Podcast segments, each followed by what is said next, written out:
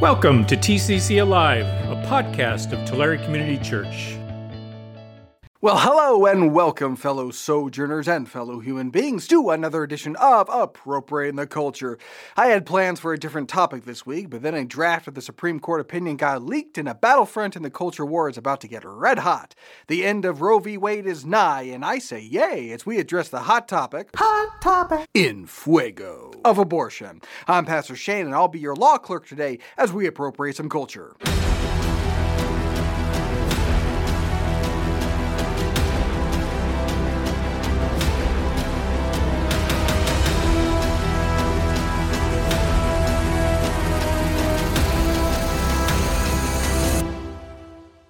You know, lately I've been feeling somewhat more optimistic about the direction of our culture, a growing sense that the tide is turning, that we are perhaps on the verge of another great awakening. Social media platforms that banish Christian satire under new management. Woke corporations had their hands slapped, and CEOs are rethinking their cultural activism. Parental rights are being reestablished, and parents are removing their children from the indoctrination centers. And now Roe v. Wade looks to be going the way of the Dred Scott decision, which is in the trash bin of other bad rulings. I'm sure you're probably wondering is this all because of ATC? Yes, now, for those of you who are somehow unaware, on Monday evening, Politico released a leaked draft of the majority opinion written by Alito on the case Dobbs versus Jackson Women's Health Organization. And in the opinion of Kavanaugh, Barrett, Gorsuch, Alito, and my favorite justice, Thomas, I have his rookie card and everything, have determined that Roe and Casey have no foundation in constitutional law. The decision of the justices was reached after finally reading the Constitution for the first time in over 50 years. The authenticity of the leaked document came from Chief Justice Roberts, who put out a statement, quote, Yesterday, a news organization published a copy of a draft opinion in a pending case. Justices circulate draft opinions internally as a routine and essential part of the court's confidential deliberative work. Although the document described in yesterday's reports is authentic, it does not represent a decision by the court or the final portion of any member on the issue in the case.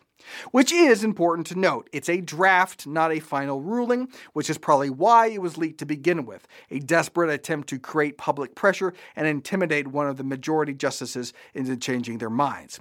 This is the first time in American history that a draft has been leaked, and it's going to reap the whirlwind. There will be investigations, and I do expect prosecution. But the leak has had its desired effect, which was to unleash panic and hysteria from unhinged celebrities and politicians. But before we get into their statements, we need to establish some facts first. Most important is this Overturning Roe v. Wade does not eliminate abortions in this country. It does not outlaw abortions on a federal level. It simply reverts it back to the states and legislative bodies. So, for instance, in my state of California, in 2002, the state legislature passed a law that says, quote, the state may not deny or interfere with a woman's right to choose or obtain an abortion prior to viability of the fetus or when the abortion is necessary to protect the life or health of the woman. That law, and many like it in 16 states and in the District of Columbia won't change with the overruling of Roe v. Wade, which is important to note because, according to certain polls, 65% of people wrongly believe that if Roe v. Wade is overturned, abortion will be illegal everywhere, because 65% of the population is ignorant. Like these folks from the celebrity class. Actress Amber Tamblyn tweeted, quote, Tonight, our highest court declared war on more than half of its citizens, women, and birthing people everywhere. The overturning of Roe v. Wade is a political act of violence against us, and we will not accept it. We will fight, and we will not stop. Ever. I'm not sure if you've taken a civics class, but it's actually Congress that declares war, and they have not, in fact, declared a war on women. And it's not a political act of violence in that it's not violent. Okay, you're not being literal, you're being hysterical. Classic birthing person. Am I right, non birthing fellas? Bradley Whitford opined If life begins at conception, why aren't Republicans making sure that the men who cause pregnancy take any responsibility? Because they're not pro life, they are anti women. Have you ever met a pro life person? Stop abortion and force men to take responsibility for the babies they helped conceive? Oh no. All right, fine. You twisted my arm. I accept your terms. Politicians naturally got involved. Here's Elizabeth Warren on the warpath. I am angry. Angry and upset? Angry and upset and determined. The United States Congress can keep Roe versus Wade the law of the land. They just need to do it. I, have never seen you so angry. You seem to be. This is what the Republicans have been working toward this day for decades. They have been out there plotting, carefully cultivating these Supreme Court justices so they could have a majority on the bench who would accomplish something that the majority of Americans do not want.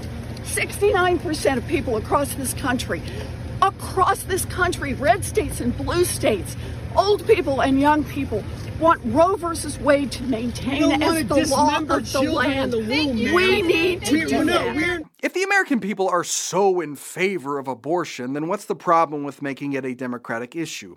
Why are you so upset that it's now in the hands of elected officials who are subject to the votes of the people? Roe v. Wade is so popular it can't be decided by the people in their states. It's just too popular. Its support is too broad. It must remain decided, as it always was, by seven old men in robes, because democracy or something. Congressman Eric Swalwell jumped in the fray, saying, The Republicans won't stop with banning abortion. They want to ban interracial marriage. Do you want to save that? Well, then you should probably vote.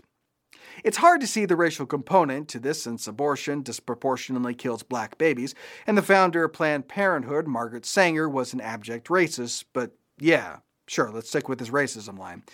Before deleting the tweet and then her account, Amanda Girardi wrote, I do wonder how these white supremacist lawmakers would feel if their little white daughters were raped and impregnated by black men. Well, naturally, they would want to murder the person not responsible for the crime, but they would say it in a thick, racist accent. And of course, the unhinged folks of TikTok gave their usual measured and thoughtful response. If they actually do this, yeah, uh, that would be the time where rioting would be okay. I got the pitchforks, you get the gas and the torches. Uh, let's do that. Because, uh uh-uh, uh, you're not forcing. no, no there's only one solution to this, to all of this, because it's all interconnected. Starts with V, ends with E, and it's not vote. Starts with V, ends in E, but isn't vote. Vampire. Vulture. Voltage. Oh man, this freaking Riddler. Virtue? Is it virtue? Final answer virtue. Hey, TikTok. Do you ever wake up in the morning and think you just want to burn it all to the ground? And what I mean by burning it all to the ground is those old white men and the women who support them who want to tell me what to do with my body.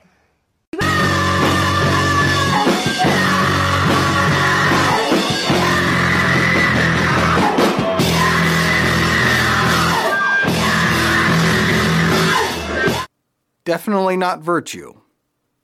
You know what? I'll just go ahead and say it. If Roe v. Wade gets overturned, I am getting a vasectomy. Vasectomy ends in Y. But I think I speak for the entirety of the human race when I say we support your plan.